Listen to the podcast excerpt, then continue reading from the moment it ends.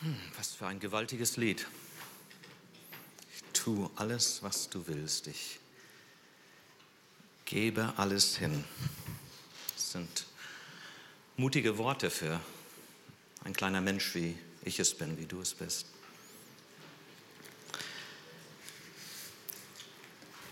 Dein Reich komme, dein Wille geschehe, wie im Himmel so auf Erden. Das sind auch mutige Worte. Jesus hat sie uns beigebracht. Ne? Du weißt, wo diese Worte herkommen. War das schon heute dein Gebet? Vielleicht gerade eben? Oder heute Morgen, als du müde aufgestanden bist und dich entschieden hast, den Stream zu schauen oder hier sogar zu sitzen? Und vielleicht noch wichtiger, wie wurde dieses Gebet Jesu erhört? Es soll ja unser aller Gebet sein. Jesus hat es seinen Jüngern beigebracht. Betet so, Gott, Vater, dein Reich komme, dein Wille geschehe, wie im Himmel, hier auf unsere Erde. Aber ist dieses Gebet überhaupt erfüllt? Oder müssen wir nach 2000 Jahren zugeben, eigentlich ist Jesus gescheitert? Und ich glaube, viele Menschen meinen, dass Jesus gescheitert ist. Dass unser Evangelium zu schön, um wahr zu sein ist. Und dass wir es nur noch nicht gemerkt haben, wir Christen. Und dass wir deswegen immer weniger werden, wenigstens im westlichen Gottesdienst. Steht die Erfüllung noch aus? Ist das vielleicht Pfingsten? Spannendes Thema. Vielen Dank, Stine, für die schöne Einleitung. Ja, Pfingsten durch die Ausgießung des Heiligen Geistes Gottes ist was ganz Wesentliches, was Weltveränderndes passiert. Pfingsten. Ähm, ihr habt die Apostelgeschichte-Stelle schon gehört und ich möchte betonen, ähm, das Pfingstereignis ist nicht nur Kapitel 2, der erste Teil. Eigentlich ist das, was danach kommt, erst Pfingsten für uns Christen. Die zweite Hälfte des zweiten Kapitels und dann, warum gibt es Kapitel 3 und 4 und 5 und 7 und 11 und 20 und 25 und 28? Es geht weiter. Es ging weiter, nachdem Jesus gegangen ist und erklärt hat, ohne dass man es verstehen konnte, das ist der beste Weg. Und hört nicht auf zu beten, dein Reich komme, dein Wille geschehe, Gott, wie im Himmel, so auf diese Erde, im Hier und Jetzt. Und das passierte damals. Griechische Witwen merkten das, dass auf einmal Juden Geld für sie hatten, damit sie nicht in Armut sterben. Sklaven merkten das, weil sie eingeladen waren in diesen Gottesdienst, genauso wie die Herren, ihre eigenen Gebieter, die auf einmal einen anderen Geist in sich trugen und sagten, komm doch mit zum Gottesdienst, heute musst du nicht arbeiten. Es gab viele Grundbesitzer, erklärt die Apostelgeschichte, die einen ganz neuen Geist in sich aufnahmen und ein ganz anderes Verhältnis zu ihrem Besitz hatten und vor allem zu Gott. Und so gab es Haus- und Tempelgemeinden, die sich täglich neu formten. Ja, sogar Gemeinden formten sich täglich nach Apostelgeschichte 16, eine ganze Zeit lang nach Pfingsten. Hier begann etwas Neues und es, es geht weiter seit 2000 Jahren. Und ich weiß, jetzt wird es kompliziert, aber ich bitte dich, Christ, das Recht, wenn du schon so lange glaubst, wie ich es tue, es nicht zu vergessen und es nicht klein machen zu lassen das Leben auf dieser Erde schwer geblieben ist und Leiden und Ungerechtigkeit scheinbar immer wieder die Überhand gewinnen. Ja, das ist unsere Welt, das ist unser Leben, aber Pfingsten gibt es heute noch, weil es damals von Gott seiner Gemeinde geschenkt worden ist und jedem einzelnen Christen. Also es ist kompliziert und deswegen wird meine Predigt eine halbe Stunde vielleicht dauern, aber bitte Bitte begreift, in Pfingsten feiern wir erst die Erfüllung des Heilsplans Gottes. Wir dürfen es nicht abkürzen, was Gott getan hat durch sein Kommen in Jesus Christus. Schon das Alte Testament, Stine, danke, dass du nicht ausgeholt hast, sonst hätte ich nicht mehr predigen müssen. Schon im Alten Testament wird auch diese Ausgießung des Heiligen Geistes angekündigt, an verschiedensten Stellen. Und ich zitiere hier nur Hesekiel, eins der bedeutendsten Propheten, der ja schon Jahrhunderte vorher geschrieben hat in Kapitel 36, 26. Ich, Gott, ich will euch ein anderes Herz und einen neuen Geist geben. Und ich nehme das versteinerte Herz aus eurer Brust und gebe euch ein lebendiges Herz. Das werde ich tun. Und die Propheten kündigen es auch alle an. Tatsächlich, Gottes großes Verheißungswort von diesem letzten der noch lebenden Apostel, Johannes auf Patmos, der die Offenbarung zu schreiben hat, dieses fantastische Buch, der sagt, und ich möchte es festhalten, solange ich lebe, siehe, ich mache alles neu. Gott ist der Erneuerer. Er ist der, der den, der im dunkelsten Loch seines Lebens gefallen ist und vielleicht gar keinen Lebensmut mehr hat, begegnen kann.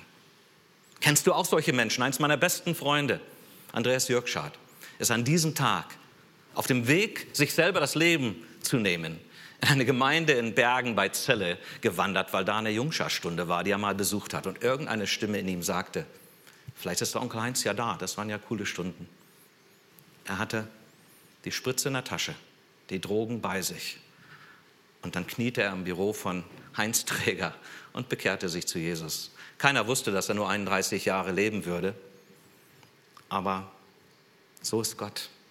Er macht immer wieder Neues. Und diese Hoffnung und diese Wirklichkeit, die gibt es wirklich heute schon. Jetzt hole ich ein bisschen aus. Ihr kennt vielleicht dieses Lukas-Traktat. Ähm, du hast es schon zitiert, Stine. Ähm, und wenn du deine Bibel so gut kennst, weißt du, dass es wirklich nur deswegen ein viertes Evangelium in der Bibel gibt, weil Lukas, dieser Arzt, die Liebe zu einem Menschen, einem Griechen hatte, dass er ihm ein ganzes Evangelium und dann noch die Apostelgeschichte geschrieben hat. Ist das nicht genial, dass ein Mensch einen Freund so liebt, dass er Jesus so gründlich erklärt? Er wollte Theophilus überzeugen, das, was ich in Jesus erkannt habe, das ist auch für dich wesentlich, Theophilus. Lebe nicht ohne diese Beziehung zu Gott durch Jesus. Also, ich weiß nicht, ob Theophilus schon gläubig war oder nicht, aber jetzt seht ihr hier den Text hinten hint, äh, auf der Wand. Er schreibt, und so beginnt dann die Apostelgeschichte. Lukas sagt, in meinem ersten Buch, lieber Theophilus, habe ich berichtet über alles, was Jesus anfing zu tun und zu lehren, bis zu dem Tag, da er seinen Aposteln, die er erwählt hatte, durch den Heiligen Geist seine Weisung gab und in den Himmel aufgenommen wurde. Ihnen hat er nach seinem Leiden auf vielfache Weise bewiesen, dass er lebt. Während 40 Tagen hat er sich ihnen immer wieder gezeigt und vom Reich Gottes gesprochen. Nun, mir ist gerade der erste Vers hier das, was den Rest dieser Predigt füllen soll. Und auch nur der erste Teil. Er sagt, in meinem ersten Buch, lieber Theophilus, da habe ich berichtet über alles, was Jesus angefangen hat zu tun. Bist du schon auch über diesen Text gestolpert? Ist ein bisschen schwer. Viele Bibelübersetzungen geben es nicht so genau wieder. Bin, über, äh, bin gespannt, wie es im Italienischen ähm, geschrieben ist. Im Englischen, da steht das immer wieder sehr klar so und auch im Griechischen. Ich schrieb über das, was Jesus anfing zu tun. Hm. Vielleicht ein Grund, warum hier das zweite Buch beginnt. Er sagt, Jesus, Gott hat etwas angefangen zu tun. Und jetzt, jetzt kommt die Fortsetzung. Also haben wir es mit einer Serie zu tun, ganz modern das, was man heutzutage immer gerne schaut. Hier sind wir mal wieder in einer Serie. Ja, es geht weiter. Aber ist das wahr? Ich würde es nicht wagen, das zu behaupten, wenn es nicht in der Bibel stehen würde, wenn Lukas das nicht so formuliert hätte. Denn eigentlich hat Jesus ja geschrien, es ist vollbracht, als er starb. Und dann, dann kam doch Ostern. Und seit Ostern feiern wir die Auferstehung, die Vernichtung des Todes und die Erschaffung dieses neuen Lebens, dieses Glaubens, das wirklich auch nach unserem Tod es körperlich weitergehen wird, weil Gott eine herrlich neue Welt schaffen wird, die noch schöner ist als diese, die wir so oft so genießen. Ja. Ich muss dennoch betonen, es ist nicht, es ist noch nicht vollbracht, was Jesus anfing zu tun. Kapiere das bitte heute Morgen zu Pfingsten. Also wie meint Jesus, ah, Lukas diese Worte, was Jesus anfing zu tun? Ich möchte sagen, ist es schon richtig. Jesus hat etwas vollendet, aber wir müssen auch begreifen, Jesus hat erstmal ein anderes angefangen und es fährt fort. Vielleicht hilft dir dieses hier, was ich mitgebracht habe. Ihr kennt das wahrscheinlich, ihr habt es auf jeden Fall heute Morgen schon gebraucht. Ne, schon allein beim Aufstehen, beim Fensterkippen hast du so ein Scharnier gebraucht, vielleicht gar nicht gemerkt, dass du sowas gebraucht hast. Ganz nützlicher Gegenstand. Oder als du in deinen Flur gegangen bist. Oder als du deinen Schuppen aufgemacht hast, um dem Fahrrad rauszuholen. Oder vielleicht warst du ein bisschen fauler wie ich und hast dann das Auto genommen, um hier zum Gottesdienst zu kommen. Du hast immer wieder ein Scharnier gebraucht. Und das ist das Bild, das ich dir heute mitgeben möchte, auch gerade zu Pfingsten. Hier in Apostelgeschichte 1, Vers 1 sehen wir eine ganz entscheidende Stelle der Weltgeschichte in Gottes Augen. Aber fangen wir erstmal nochmal damit an, was Gott in Jesus vollendet hat. Bevor ich euch das erkläre, was das Weitergehen bedeutet, möchte ich euch nochmal wirklich ermutigen, nicht nur kurz und knapp und schlecht deine Freunde, deinen Nachbarn und auch deinem eigenen Herzen zu erklären, was das Evangelium ist. Evangelium heißt ja gute Nachricht und ich erlebe zu oft, dass Christen sehr schlecht sind darin, diese gute Nachricht zu erklären. Das, was Jesus vollendet hat, ist das Evangelium und es ist und bleibt gute Nachricht. Gott, dieser ewige Gott, dass er kreativ ist, dass er allmächtig ist, dass er detailverliebt ist, dass er vor allem der Lebensverschenker ist. Das ist das Evangelium. Dieser auch noch gemeinschaftlicher Gott. Bitte fang immer an in der Schöpfungsgeschichte Gottes.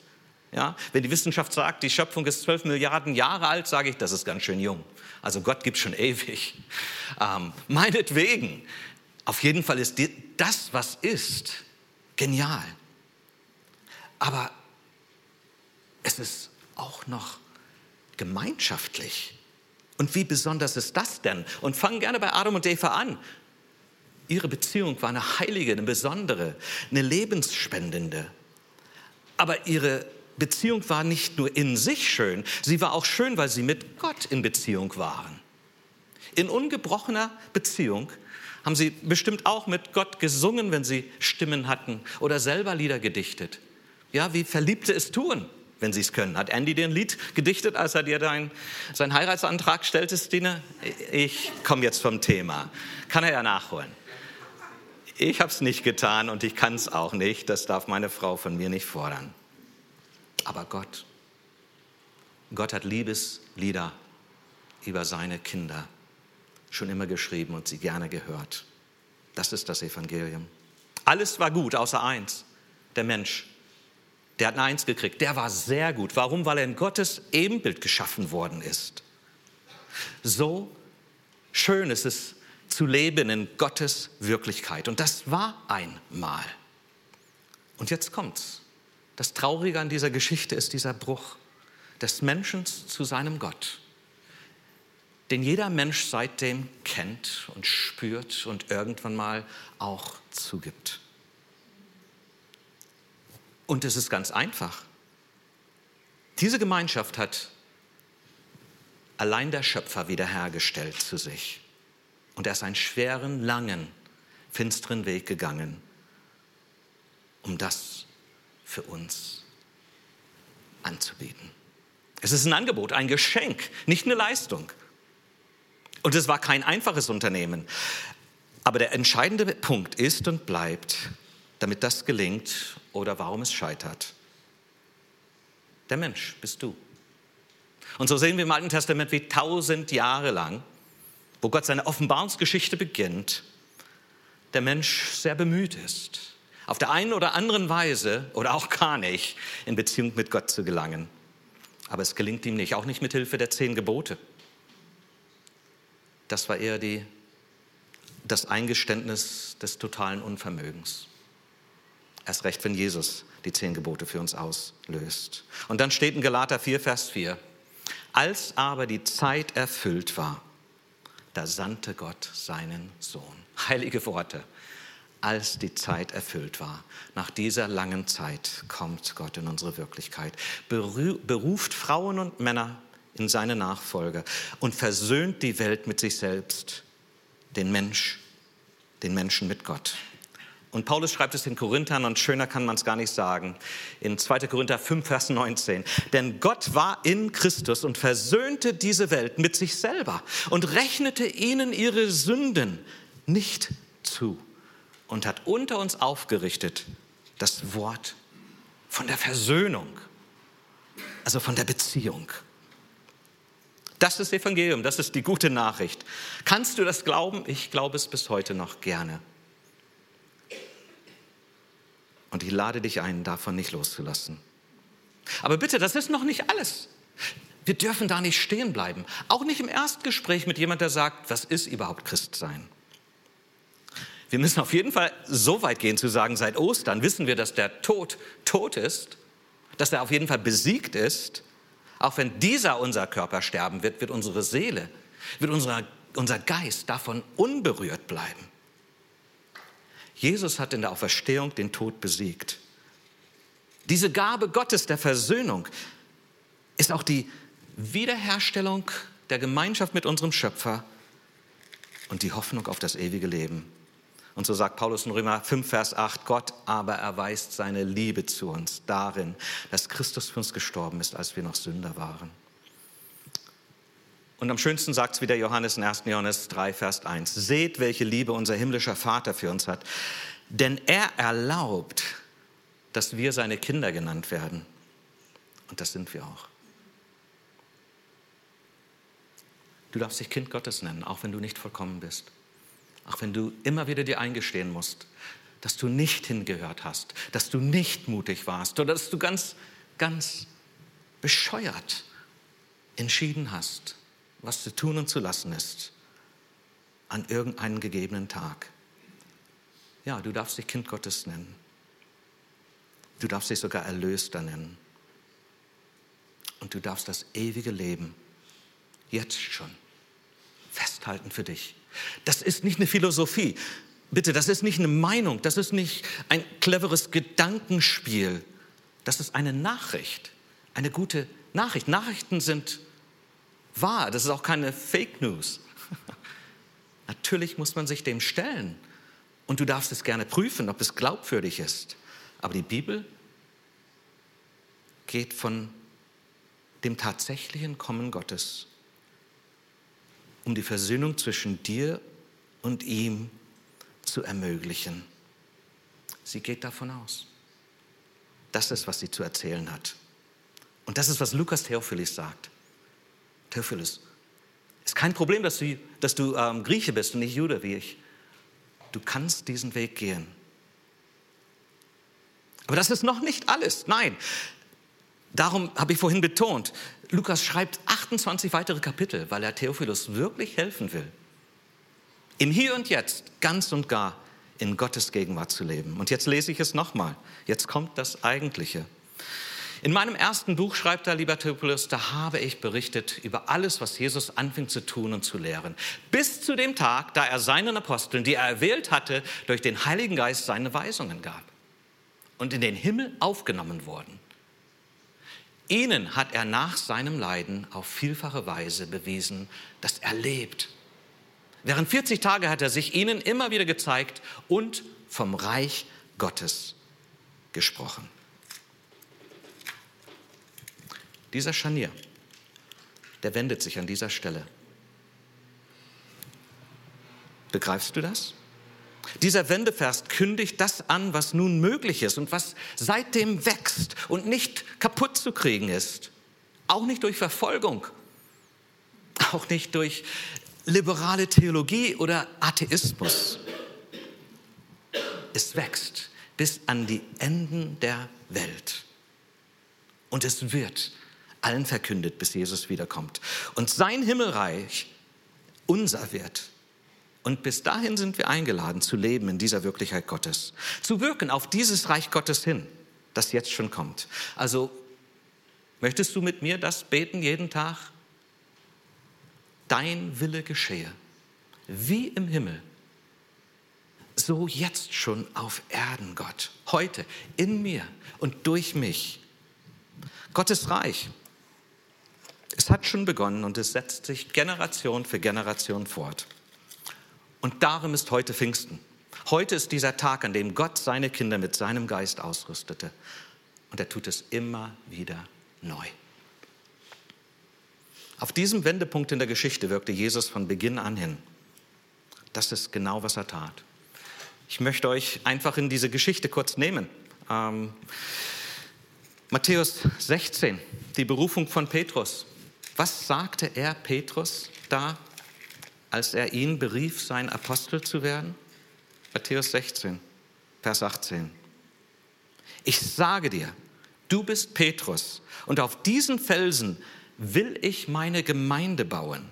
Und die Pforten der Hölle sollen sie nicht überwältigen. Und ich will dir die Schlüssel des Himmels geben. Ich will dir die Schlüssel des Reichs Gottes geben, Petrus. Du wirst das aufschließen für andere Menschen weil ich sie dir selber gegeben habe. Die ganzen Evangelien kündigen dies immer wieder an. Ich fange einfach bei Matthäus kurz an und zeige euch drei Stellen stellvertretend dafür. In Kapitel 4, Vers 17, da steht nach Jesu Taufe als erstes in Vers 17, vor der Bergpredigt noch. Seit der Zeit fing Jesus an zu predigen. Und was predigt er? Tut Buße, denn das Himmelreich ist nahe herbeigekommen. Und in Vers 23 wiederholt sich Matthäus schon wieder und sagt, Jesus zog umher in ganz Galiläa. Und man sagt, das ist ein Gebiet so mit zwei bis drei Millionen Menschen damals. Josephus hat sich damals festgelegt und das erklärt. Also eigentlich eine große Masse Menschen kamen in Berührung mit Jesus. Und da steht dann, da lehrte er ihnen in ihren Synagogen und predigte was? Das Evangelium, die gute Nachricht also, von dem Reich und heilte alle Kranken und alle Gebrechen im Volk. Nur noch diese eine Stelle, Kapitel 9, Vers 37. Und Jesus ging ringsum in alle Städte und Dörfer, lehrte in ihren Synagogen und predigte das Evangelium von dem Reich und heilte alle Krankheiten und alle Gebrechen. Also wir dürfen und müssen uns beschäftigen damit, was das genau meint und bedeutet für uns dieses Reich Gottes, von dem Jesus schon damals predigte, bevor das Erlösungswerk überhaupt vollbracht war. Er kündigt es an, diesen Wendepunkt in der Weltgeschichte. Ich kann es euch noch mal theologisch sagen, es wird wenige berühren, aber vielleicht schlagt ihr es doch nach bei Wikipedia. Die Theologen sagen, das ist das Auto Basilea, wo Jesus stets in der dritten Person zwar spricht von dem Reich Gottes, aber sich selber meint. Jesus lädt sich, lädt alle zu sich selber hier ein. Er sagt, wenn du dich auf dieses Reich einlässt, dann lässt du dich auf mich ein. Tue es, folge mir nach, werde solch ein Christ. Petrus, wenn du das tust, dann gebe ich dir die Schlüssel zum Himmelreich. Dann kannst du das auch anderen zeigen und erklären. Okay, genug Theorie vielleicht schon zu viel. Vielleicht sagst du, Siegfried, das klingt einfach viel zu einfach. Es ist doch nicht so. Ich sage das eine. Christ werden kannst du heute. Christ werden kann man an irgendeinem beliebigen Tag. Aber Nachfolger Jesu werden, das beansprucht den Rest deines Lebens. Und da möchte ich den Rest dieser Predigt mit zwei Beispielen ausfüllen, damit du das begreifst. Damit du eine wirklich mündige Entscheidung triffst, falls du sie nicht schon längst getroffen hast. Was ist das Reich Gottes heute für dich, auch für euch als Gemeinde? Was bedeutet das? Was und wo ist das Reich Gottes, das die meisten Jesu-Gleichnisse zum Beispiel erklären? Die meisten Gleichnisse Jesu, die handeln nur von diesem Reich Gottes, ganz verschiedene. Ich will sie gar nicht aufzählen. Was heißt das für dich, in Gottes Reich zu leben? Also wenn wir nicht zugeben, dass es viele andere Angebote gibt, dass es ganz viele andere Möglichkeiten gibt zu leben und dass die meisten Menschen auch in diesen Möglichkeiten ihr Glück oder ihr Verderben finden, dann werden wir sehr in der Theorie bleiben dessen, was das Reich Gottes ist. Und deswegen muss ich das hier einfach hervorstellen. Das macht es ja so kompliziert, dass wir Menschen erstmal nicht in diesem Reich Gottes leben. Es höchstens ab und zu mal schmecken. Also jeder Mensch lebt eigentlich zunächst in seinem eigenen Reich und erfährt höchstens am Rande, was für ein herrliches Geschenk das ist, in Gottes Reich zu leben, weil er vielleicht mal erlebt, wie Christen miteinander umgehen, was ihm geschieht, weil ein anderer ihn sieht und Gott es ihm gesagt hat, dass er tun soll, was er tut oder zuhören soll, wo er zuhört. Ich möchte mich als Beispiel mal nehmen, auch wenn es ein bisschen peinlich ist, aber vielleicht ist es auch hilfreich. Ähm, und einfach erklären, wie es bei mir war, als ich 16 war und nach gut 1000 Predigten, also ich bin ganz langsamer Lerner, ne, ich hatte auch immer so Minderwertigkeitsgefühle wie Andy, der auch immer nur die Leute sah, die mehr hatten als er. So nach 1000 Predigten habe ich gemerkt, Gott spricht zu mir. Ich war 16 Jahre alt. Ich habe plötzlich verstanden, das könnte ganz interessant sein, Gottes Plan für mein Leben zu erfahren. Ich sah, dass ich letztendlich sehr ohne Jesus lebte. Sonntags war ich in der Kirche, freitags in der Jugendstunde, aber ansonsten ich lebte mein Leben. Das lebte ich. Aber diese Botschaft hat mich erreicht dieses Evangelium, diese gute Nachricht, was Jesus da getan hat und was das bedeuten könnte für mich mit 16 Jahren. Weil da hatte ich schon manche Sachen angestellt in meinem Leben, über die ich mich sehr schämte und die ich sehr bereute. Nichts Schlimmes, aber gemein. Und zum Teil wirklich Lügen und Betrügen und eben mein Ego füttern. Als ich dann das hörte in einem Gottesdienst ähnlich wie diesen, dann merkte ich, ich könnte mich darauf einleisten. Ich könnte das für mich annehmen. Und es klang so gut, dass ich so in, in meinem Denken Jesus versuchte, einen, einen Brief zu schreiben. So will ich es heute Morgen euch erklären ich fing an, Jesus einen Brief zu schreiben. Ich, ich wollte irgendwie in eine Beziehung zu ihm gelangen. Und ähm, ich möchte es mal so überschreiben, diese, dieser Brief in meinen Gedanken war so quasi Siegfrieds Plan für sein Leben mit Jesus. Ja? Ich fing an, mir vorzustellen, was bedeutet es denn, Christ zu sein? Was würde, was könnte passieren, wenn ich Jesus in meinem Leben ließ? Und Beziehungen waren für mich ganz wertvoll damals. Und so sagte ich, Mensch, Jesus, also wenn ich diesen Weg mit dir gehe, wenn ich an dich glauben sollte und wirklich konsequent dir nachfolge, Jesus, ich würde liebend gern eine hübsche junge Frau als Partnerin finden. Und ich würde sie auch heiraten, Jesus. Und sie kann gerne richtig hübsch sein. Du weißt, wie ich versucht bin und oh Mann. Aber das wäre so, so schön, Jesus. Könnte das ein Teil deines Plans für mein Leben sein? Und dann habe ich gesagt, Mensch, also es wäre auch schön, einen tollen Job zu haben. Wenn ich sechsstellig verdienen würde, ich bin in San Jose aufgewachsen, also in Silicon Valley, da haben viele gut verdient. Also wenn ich sechsstellig verdienen könnte, Jesus, dann würde ich auch meinen Zehnten geben können, dann könnte ich auch wirklich das unterstützen, was du machst. Also auch das wäre schön. Und du kannst uns gerne auch ein paar Kinder schenken. Ich glaube, ich bin auch ein guter Vater. Aber ich hätte auch schon gerne ein Haus. Ich finde, finde mit dem Haus, da könnte man auch, ohne dass die Nachbarn einen stören, dann auch Hauskreis machen. Man könnte auch Gemeinde bei sich zu Hause gestalten. Das wäre doch ganz schön. Ja, ich habe mir so überlegt, was es heißt, Christ zu sein. Ich dachte, wenn Gott will doch mich segnen, oder? Kennt ihr dieses Gebet? Komm, Herr Jesus, sei unser Gast und segne, was du uns beschert hast. Es ist für mich eines der ungeistlichsten Gebete, die es überhaupt gibt. Vielleicht haben deine Eltern dir das beigebracht. Die meinten es bestimmt gut. Aber ich verführe euch gerade an eine Stelle, wo ich Jesus zunächst versuchte in mein Leben zu bringen, in mein Reich zu bringen. Komm, Herr Jesus, sei unser Gast. Aber am Abend wird es dann ein bisschen stressig mit Jesus. Ne? Und dann sagt man, Zeit für dich zu gehen. Kannst ja morgen wiederkommen. Aber jetzt, jetzt, ähm, jetzt geht das Leben wieder weiter. Jesus hat kein Interesse, unser Gast zu sein. Aber wie er mit mir umging damals, als ich so versuchte, das zurechtzubiegen mit meiner Beziehung zu ihm, ich war ich war wirklich dankbar und ich möchte es heute so im Bild, so im Bild euch weiter sagen. Ich gab ihm so dieses Blatt und sagte, Jesus, ich habe mir ja viele Gedanken gemacht.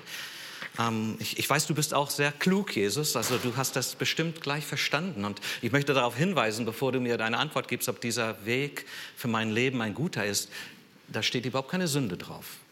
Also das ist ja alles nicht verwerflich. Und, und es würde wirklich, wirklich mir helfen, dir zu vertrauen, wenn, wenn du mir diese Zusage machen könntest, dass, dass mein Plan für mein Leben mit dir, dass du damit einverstanden bist, Jesus. Und ich empfinde, Jesus hat einfach freundlich mein Blatt genommen und hat es beiseite gelegt. Er wäre ja froh, dass ich mit ihm sprach, dass ich Zeit für ihn hatte, mehr als sonst, dass ich so intensiv in Gedanken war. Und er nahm, so erkläre ich es immer gerne, ein neues Blatt. Und da schrieb er einfach drauf, mein Plan für Siegfrieds Leben. Und dann gab er es mir. Und ich habe es angeschaut und gesagt, Jesus, also meine Mama hat mir beigebracht, ähm, du sollst nichts unterschreiben, was du nicht durchgelesen und verstanden hast. Jesus, hier steht ja gar nichts. Hier steht nur mein Plan für dein Leben. Und du lädst mich ein zu unterschreiben? Aber Jesus, es könnte ja sein, dass, dass wenn ich zur Bibelschule gehe und die Gemeindegründung misslingt, und Jesus sagt, komm, unterschreib Siegfried. Oder es könnte da drauf stehen, dass Krebs. Jesus lud mich immer wieder ein und ich merkte, meine, meine Vorstellung von Christsein schwanden. Meine Vorstellung von dem, was es bedeutet, an Jesus zu glauben, wurden aufgelöst durch eine größere Einladung. Und das ist mein Problem, dass wir Christsein oft so versuchen zu fokussieren auf das, was wir sowieso wollen und nicht begreifen, dass Christsein etwas ganz anderes ist, dass Gott uns einlädt, das Kleine, das Ängstliche, das Diesseitige auch in seine Hand zu legen und zu sagen, Gottes Reich ist das Ganze. Es umschließt immer das Ganze was er vorhat in dieser Welt zu tun. Und er tut es schon. Das sehen wir überall, wo wir Christen am Werk sehen, wo wir Gott erwischen, wie er wirkt. Und deswegen dieses zweite Beispiel.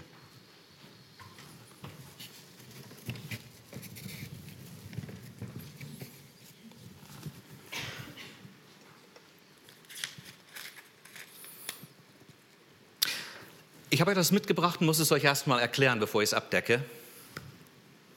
Macht es auch ein bisschen spannender, ne? Aber ich muss wirklich ausholen, damit ihr nicht erschreckt und das missbraucht oder missversteht. Es gibt ja seit 15 Jahren Krieg in Europa, großen Krieg. Und wir als Freikirchlicher Bund der Gemeinde Gottes, wir haben Gemeinden in fast allen Ländern Europas, auch in Russland und auch in der Ukraine. Ich habe mich so gefreut, vor zwei Jahren hatte ich gehört, wie unsere russischen und ukrainischen Gemeinden vorhatten, eine Freizeit, eine Familienfreizeit zu machen, ähm, miteinander in Georgien. Ihr, ihr macht auch nächsten Monat, glaube ich, eine Freizeit wieder miteinander, ne? Oder diesen Monat? Nächste Woche. Ach schön, ich hatte gerade mit Rainer gesprochen, der freut sich schon. Schön, dass ihr ihn auch eingeladen habt. Er grüßt euch dann sicherlich.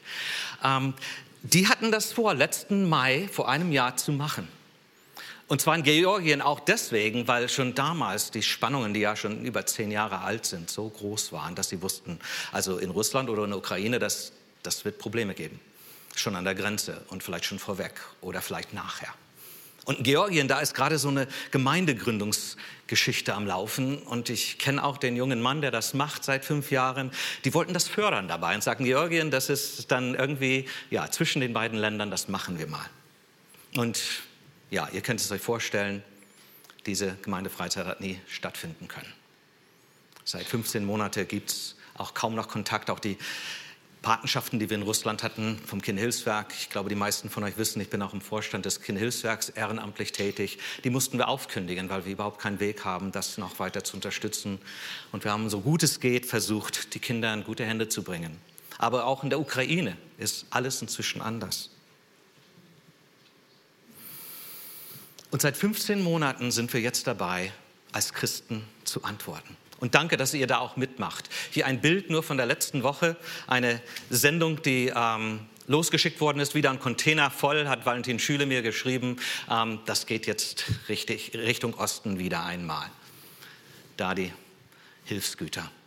Wir haben schon eine siebenstellige Summe an Spenden aus unserem kleinen Gemeindeverband erhalten und das meiste schon ausgegeben, weil wir wissen, es wird nicht aufhören. Dass wir Christen sind, im Moment am meisten in der Ukraine, aber wir wissen, es wird auch wieder eine Zeit geben, wo wir Gemeinschaft haben können miteinander, weil wir Christen sind und weil es nicht Feindschaft gibt in der Christenheit. Das gibt es gar nicht. Und weil wir helfen, wo wir helfen können. Und jetzt das, was ich euch zeigen möchte. Bei diesen Hilfslieferungen weiß man nie so genau, was passiert. Also wir haben schon einige Autos zu Schrott gefahren oder ja, sie sind zerschossen worden. Wir danken Gott und verstehen es nicht, dass noch niemand gestorben ist bei diesen Einsätzen. Aber immer wieder werden ähm, transporterweise auch in diesen Kriegsgebieten hinein Hilfsgüter, Nahrungsmittel, Generatoren, was die Menschen so brauchen, Kleidung hineingebracht. Und bei eins dieser Fahrten, ich habe es mir aufgeschrieben, wo es war, nach Butscha, da hat unser Mitarbeiter dort nach der Übergabe der Hilfsgüter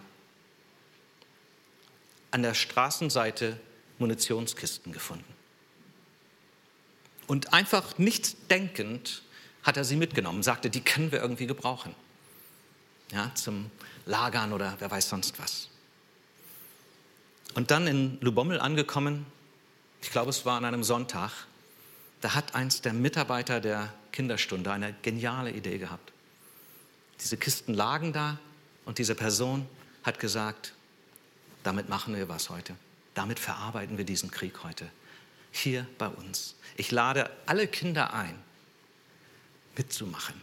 Und sie haben Farbe genommen und diese Kisten einfach bemalt.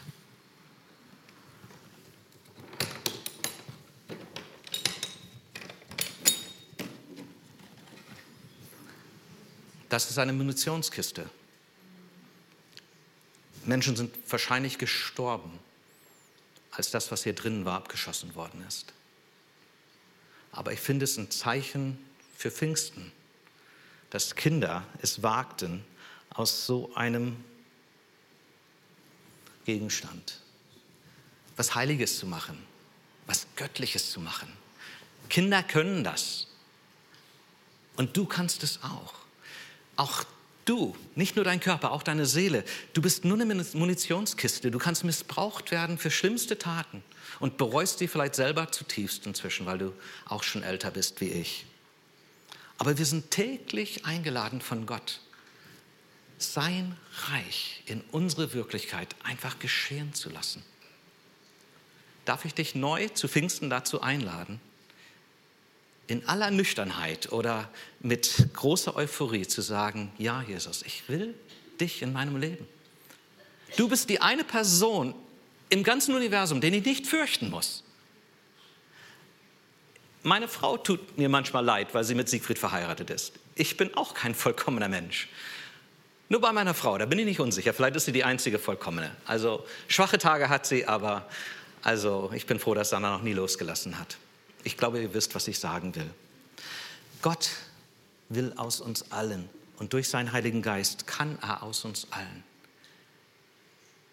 sein Reich geschehen lassen. Heute, in unserer Ehe, bei unseren Kindern, für unsere Nachbarn. Aber vielleicht ist es am wichtigsten, dass ich sage, in dir. Das ist ja das Schöne. Gott ist kein Amerikaner. Ne? Amerikaner bauen immer große Sachen. Gott ist der gnädige Gott, der klein anfängt. Er fängt immer bei uns in unserem Herzen an. Darum dieses Hesekiel-Wort am Anfang dieser Predigt. Ich werde ihnen ein neues Herz geben. Das Steinerne reiße ich raus und ich tue ein lebendiges Herz in sie rein. Das ist der Heilige Geist, der gute Heilige Geist, den wir alle empfangen, wo wir Gottes Evangelium in uns aufgehen lassen. Weil wir Kinder Gottes sind und Gott uns keine gute Gabe verwehrt. Erst recht nicht seinen Heiligen Geist. Und so darfst du durchs Leben gehen und dich verwandeln lassen. Ich werde diese Kiste ein paar Wochen hier lassen. Ich glaube, am 18. darf ich nochmal euch besuchen und ähm, hier auch die Predigt halten. Ähm, Stine, du hattest schon eine gute Idee. Ich habe ein bisschen mit dir gecheckt, ob ich das hier machen soll oder ob ihr es vielleicht schon ähm, ausgeliehen bekommen habt. Ihr könnt gerne mit dieser Kiste umgehen, wie ihr möchtet. Ich würde sie eigentlich gerne hier stehen lassen und euch einladen, nach dem Gottesdienst vielleicht hier ganz bewusst einfach ähm, eine Zeit der Stille und des Gebetes zu suchen. Denn wir Christen, wir sind ja auch verpflichtet, für den Weltfrieden zu beten. Das macht es mir leichter, dir vielleicht auch. Wir sind verpflichtet, immer wieder neu uns zu fragen, baue ich mein Reich oder Gottes Reich? Das macht es mir leichter. Was immer es ist, was es dir leichter macht. Vielleicht ist es das Gespräch mit mir nach diesem Gottesdienst. Vielleicht sagst du, ich habe das noch nie so richtig festgemacht. Aber heute, heute merke ich, es ist, es dran. Es ist wirklich dran, dass ich mich diesem Evangelium wirklich anvertraue, wie du, Siegfried, nach tausend Predigten. Jetzt will ich es wirklich in mein Leben reintun. Jetzt schmeiße ich meinen Plan für mein Leben weg, weil Gott einen besseren Plan hat dann lade ich dich ein, das zu tun. Dort, wo du Gott findest. Gott schenke dir dazu Mut. Amen.